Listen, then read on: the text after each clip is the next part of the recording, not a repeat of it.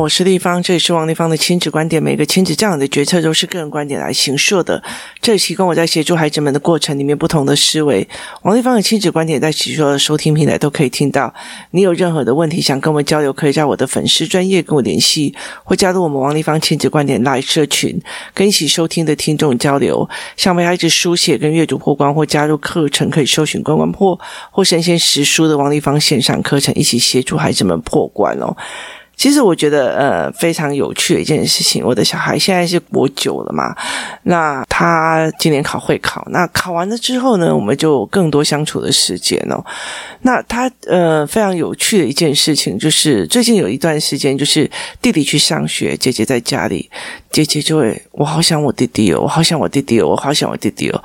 然后如果姐姐那时候去夜自习的时候，弟弟在家，然后就姐姐怎么还没回来？姐姐怎么还没回来哦？那他们两个其实就一直就是这样。那其实在这整段时间的相处过程里面，我觉得非常有趣的一件事情哦。那因为。嗯、我还有跟工作室的几个妈妈啊，或者小孩啊一起出去哦。那其实他们就会有一些的疑问哦，例如说这个孩子为什么会这样？其实姐姐现在已经呃九年级了，所以她呈现的是一种呃特别的国中的小孩子样貌。那他的样貌其实又跟一般的中二或者是国中的那种样子完全不一样。他就是还是很很小孩这样，然后很很有趣这样子哦。那他又会很懂事，例如说他会觉得说，哎，我现在要帮。哪一个妹妹，或者帮哪一个小孩，这样，他其实在这整个团体变成一个引导的哦。那他在这个引导的过程里面，那有一天就在跟我讲说：“你到底是怎么带的？”我说：“其实我跟一般人不一样哦。一般的妈妈，小孩零到三岁就希望他只要安静，让我好好吃一口饭就好。可是那个时候，我就跟零到三岁在学讲话一样，一个一个陪他讲哦。然后四五岁的时候，我才会愿意带他们出去玩。其实我儿子零。到三岁的时候，我也是几乎把我的所有的将共学团那些东西都停掉，然后好好在家里陪他练哦，练讲话那些有的没有的。那我的女儿那时候，后来到最后，她进入有朋友的，就是像我后来帮我的小孩开了工作室，然后让他跟大家一起互动，一起上课。那个时候，其实我大量的给认知，这个是可能性还是怎么样？哦，原来人会有不同，每个人的选择就会不一样。那这个选择就会引发什么样的样貌？我就会给他大量的认知的语言哦。然后等到呃比较再大一点的时候，例如说一到三年级，就在学失败，尤其是。你在所有的事情中的失败哦，那所有的失败的原因在于是什么？就是你一直在受挫。那很多的人其实是这个样子的哦，零到三岁希望他安安静静的不要吵我，三到四岁把他丢出去找朋友玩，找干嘛玩，然后不要吵我也就好了哦，然后。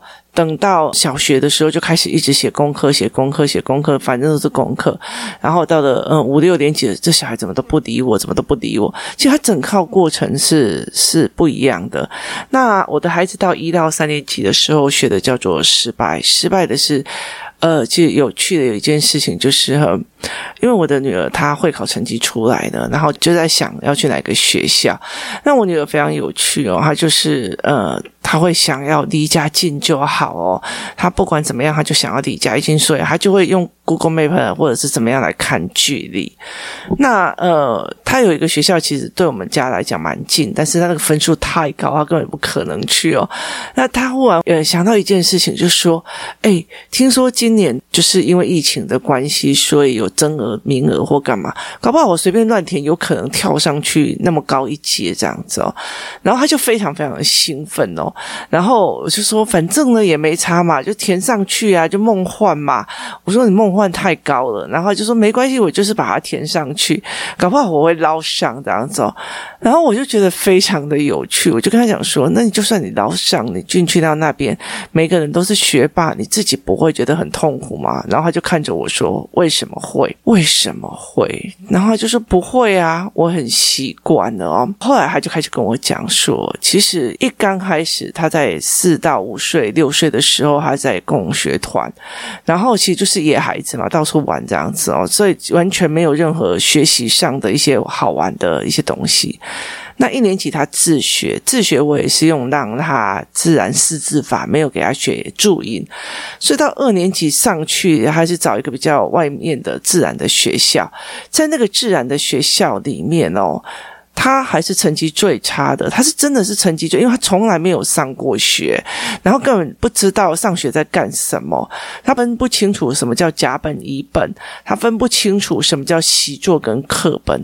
好，所以他在那里面的时候，我觉得那个老师其实那个郭老师让我觉得非常的感谢哦，他就会在每个课本上面用红红的、绿绿的，然后就跟你讲今天是红点点，明天是绿点点这样子哦，那他就会用这样子的模式去带他。那因为国小很多人超前，所以导致我的女儿永远都是分数最差的。那我记得那时候她二年级结束的时候，我就收到了一张，就是你知道被钉死的那个。信的意思，我的小孩是发展迟缓，就等于是他是一个学习落后的，他必须要去补救教学。那后来我就去问老师，老师说你不要管他，因为他考的是注音，他考的是平常成绩。可是你的孩子光国字所有的字都会看，然后写写小日记也写一两千字，他那时候真的是讲多少写多少，写一两千字。然后所以其实你不用去管他。那等到他三年级的时候，他的成绩已经跳到中段了。他跳到了中段的那个地方，然后呃，非常有趣的一件事情是，他有一天在看那个老师在讲数学，然后他就觉得说。这个数学我不能接受，这是什么搞鬼的数学？我完全不能接受。小数点可以往前移、往后移，它明明就是一个量感，那为什么它可以做成这样？所以他那时候我记得非常清楚，他一下山马上冲下车子，然后就跟我讲：“妈妈，赶快教我数学。”老师讲的那种东西是什么东西啊？然后他就说：“我要转学。”然后他就说：“在学校看个书都被人家笑啊，你不就是很喜欢念书？”他说：“我要去转去那个最难的，然后全台北市考试考最难的，然后大家都很。” 一直在专注转读书的那个学校，所以他后来又回到了呃市区，然后在我们家附近的一个小学，他那个小学就非常非常重视功课跟学业成绩哦。那他那时候又是从最后一名，然后再跳到中间，所以对我女儿来讲，她其实有非常非常多从底部翻到中间来。那我就问他说：“你为什么不要爬到最前面？”他就跟我讲。最前面好难哦，他就跟我讲说，在最前面那几个人，一二你不是模范生吗？你怎么可以做这个事？一二你不是模范生，你怎么可以错这一题？他觉得。太难了，你每天都在听这种言论哦。他就跟我讲说，中间就好，中间偏前，中间偏后，他都不会在意哦。那我就问他说，你这样子的成绩，你如果去跳到那种呃等级的学校，你不会很难过吗？或干嘛？他说，其实对我来讲很 OK 呀，因为我是思维性去看题目的，所以这个东西对他来讲蛮好的。重点在于是他已经很习惯从底部一直往上去冲到最前面。这叫练失败，练失败，在他未来不管是哪时候跌下来的任何一段时间，他又有办法说，反正我有那么多的失败经验，我可以上去。他去到一个团体的时候，并不会觉得说我在某个学校里面以前都是很优秀的，我来这里怎么就是看到了什么每一个人，我忽然的平均值被比下来了。他完全没有这样子的感觉。他看过的非常多层次上的孩子们，有些人就觉得我不要读书，长大自然就会好了，你不可以逼我。有些人就是觉得我就在山林里面玩，我就在干嘛玩抢劫或杀人游戏，或干嘛怎么样？他们也是会玩，然后玩一些很奇怪的游戏，或者是玩一些很阳光的游戏，去大摆档啊，去做什么，然后去登山啊，去做非常多的事情。所以每一个人都不同。然后呢，后来他到了山下来的时候，去那些学校里面的时候，他就从后面开始来到中间的部位。他这样跟我讲，我只要在中间就好。后来我发现我儿子也有这样的心态，他觉得我不要当班长，我也不要当什么小老师，因为任何一点点错误都会讲，你可是小老师，你可是怎样怎样哦。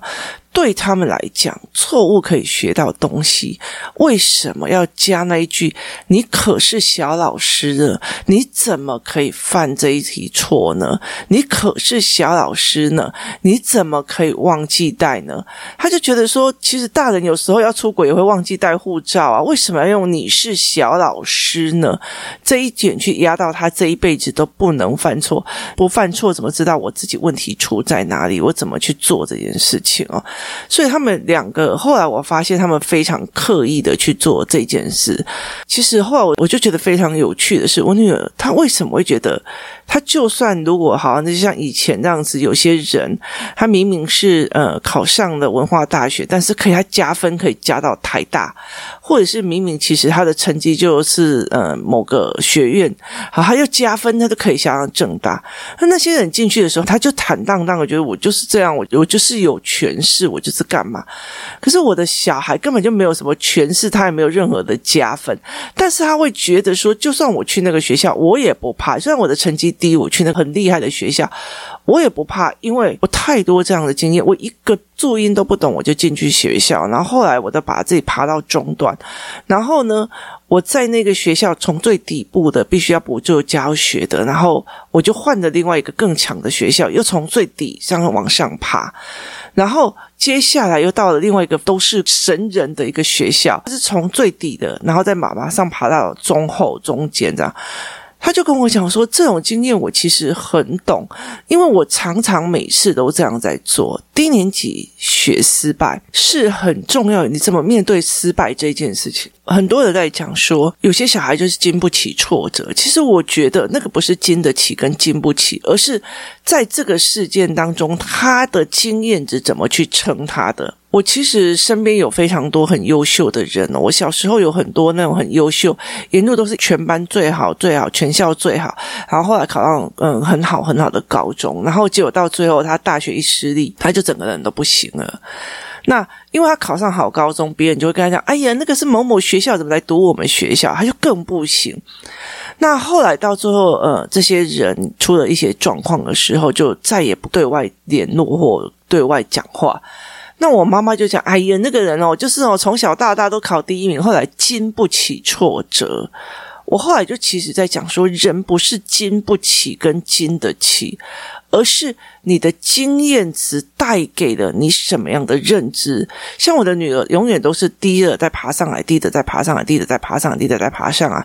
她觉得有关就破，所以她对她来讲，反正去到那边就算是最后一名，我也会爬上去，因为我太多这样的经验值了。所以他并不觉得那个是挫折，而且他不会觉得他会被吊打，所以他觉得这件事情是非常有趣的。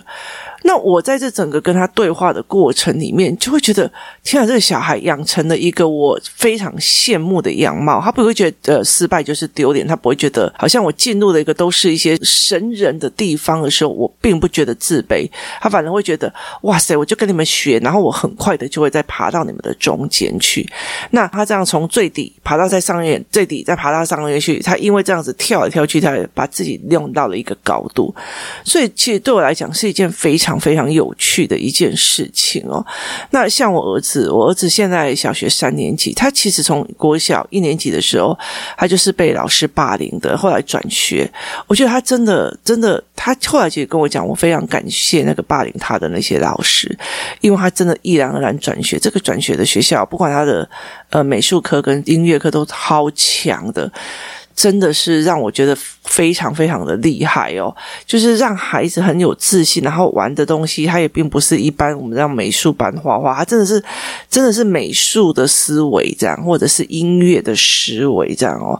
那英文也是哦，可是问题是在我儿子就会觉得说，我要今天立志考二十分，我明天要立志考几分？那因为他字写的不好看，因为他手没力，加上眼睛对焦的问题，然后他后来就跟我讲说：“妈妈，原来我戴的眼镜。”看出来的东西跟别人不太一样哦，是是你不戴眼镜看出来的都不太一样。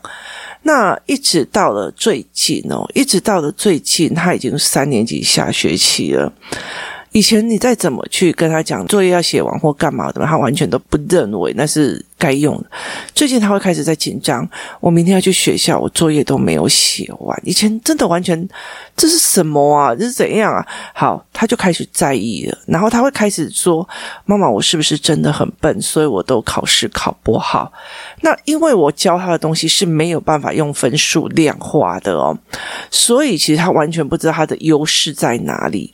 那呃，会会思考性的妈妈一听就觉得这个小孩的思考太厉害了，很快又很强。可是那东西没有办法量化，它的量化还是在于他的成绩。所以我就觉得，哦，那原来你懂了。以前光他在很小的时候哦，作文哦，不不要说作文，照样造句好了，照样不但还，他就会觉得哦。他不但品学兼优，还是个体育好手，那就是正常的造句嘛。反正你就是背两个造句，然后去考，反正再怎么考就是这几题而已哦。那他一定要。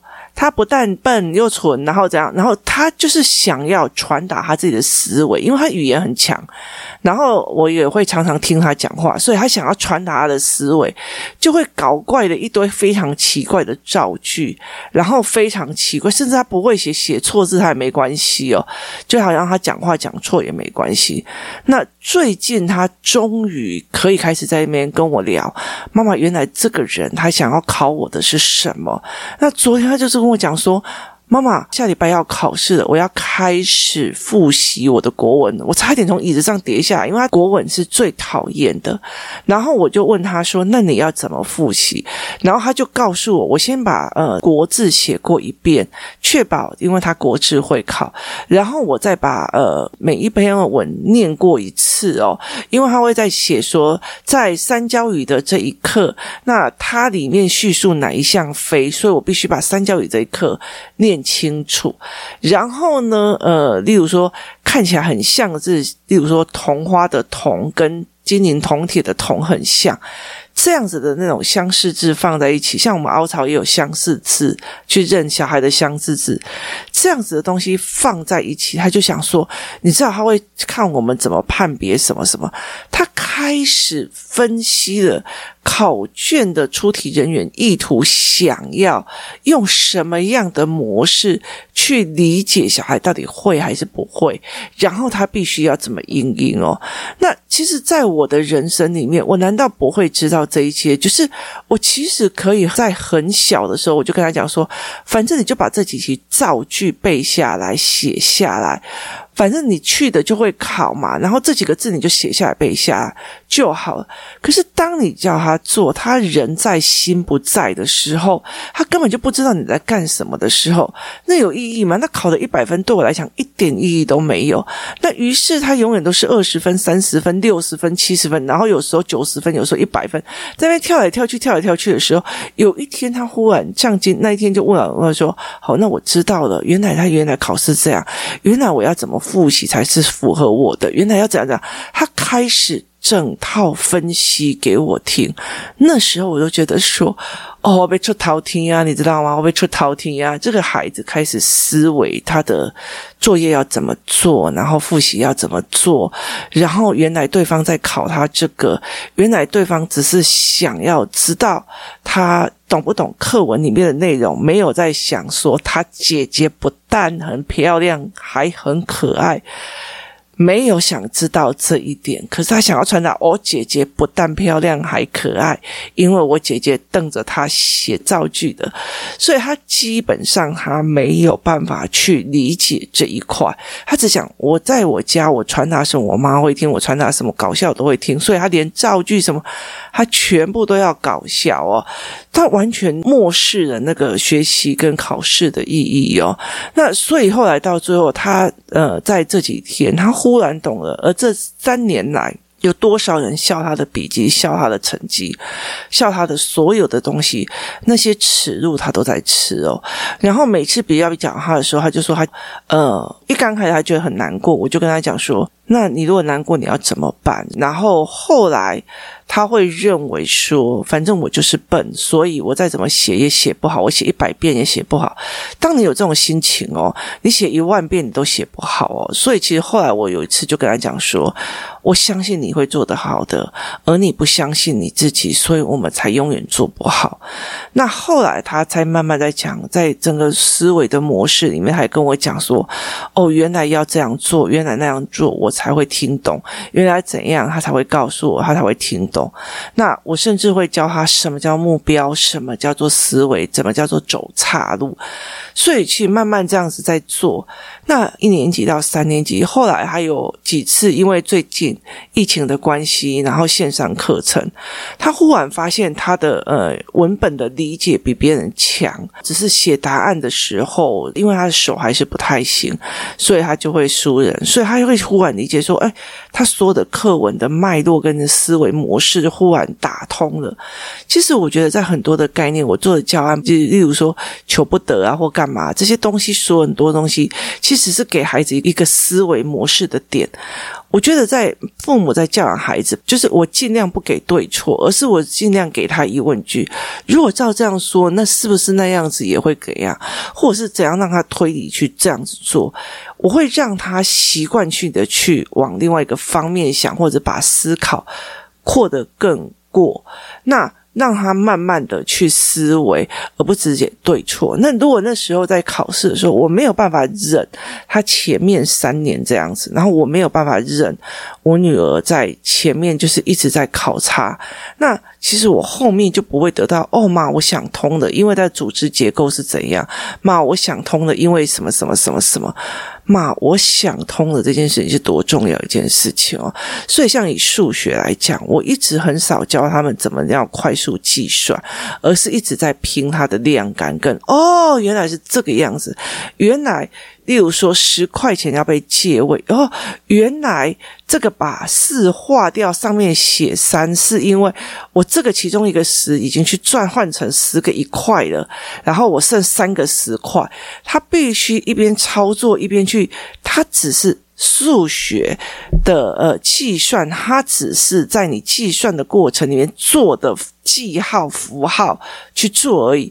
可是很多人却把它变成一个符号公式背起来，但事实上它就是找钱卖钱的一个思维。我呃四十二块要给你十八块，我先把其中一个十块换了十个一块钱的，然后所以我的手上就变成了。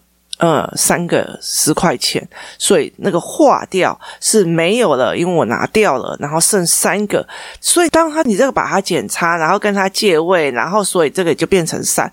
这个是完全不一样的，它是生活里面的量感，然后去做计算，而不是计算本身去引思维。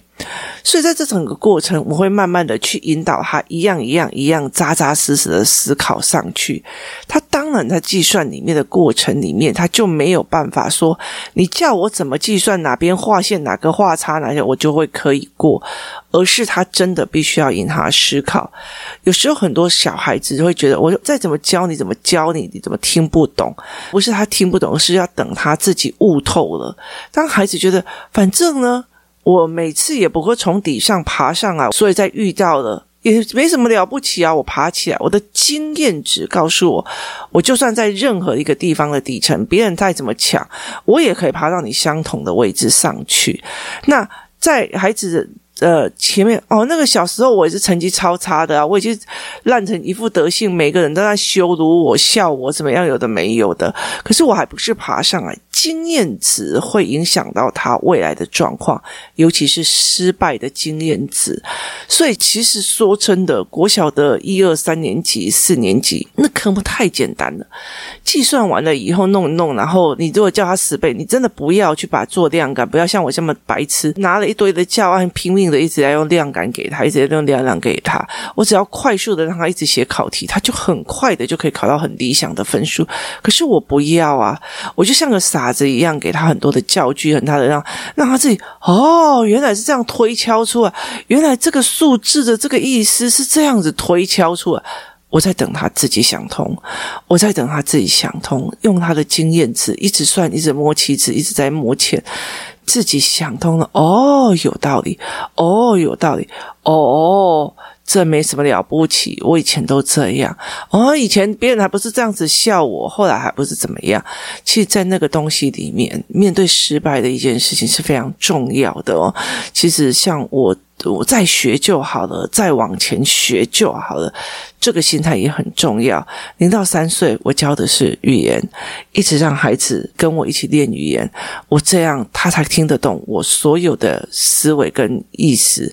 四到五岁、六岁，我就开始陪做一堆认知，求不得，预期落空，很多的一些认知，包括一些教案，所以一直在跑，跑到后来之后，我完全没有写波波摸，我完全没有写计算式，我们没有写加减法，我没有写快乐写国志。好，接下来到了国小的时候，我将他们的成绩一直在最后面，然后再往上爬一点，再往上爬一点，再往上爬一点哦。所以后来才会理解的一件事情：一年级到三年级、四年级，他们在学的叫做面对失败跟。爬起来哦！当他这些经验值累积到了一个经历的时候，人生遇到所有的困难与失败，他就会跟你讲啊，还没什么了不起，以前我还不是怎样怎样，再往前就好。再往前就好。后来，其实我真的理解了一件事情。嗯，我身边后来到最后有点出状况的资优生的同学们，他很大的一个原因是因为他从来没有练习这一块哦，所以其实他没有足够的经验值去撑着，去撑着。反正我从底再爬上来也 OK，我没有这种经验值。他一路以来觉得是我爸爸妈妈都很优秀，我一定也有血缘上的跟体质。上的优秀，然后呢，我从小到大，他不知道那是早学早教，或者是嗯有人在陪伴而找出来的成绩，他以为就是自己天资聪明，然后慢慢的到最上面去，才发现他根本就不是天资聪明，有越来越多的人比他强，而且他就整个在最高的时候。跌下来的，而我们是下面的时候都让他练习摔跤跌倒，然后让他自己体悟到什么样的方法靠自己爬上去是最重要的时候，他接下来才会慢慢的往上爬，提供孩子一个经验值。所以我常常在讲，很多的妈妈很怕孩子失败，很怕孩子受伤，很怕孩子去做什么。其实，在这整个过程里都是有可以帮的，在他失败的时候，其实。是知道怎么让他从失败里面爬上来，这样就可以变成他人生的经验值。未来遇到任何的失败，这些东西都会变成他的养分。今天谢谢大家收听，我们明天见。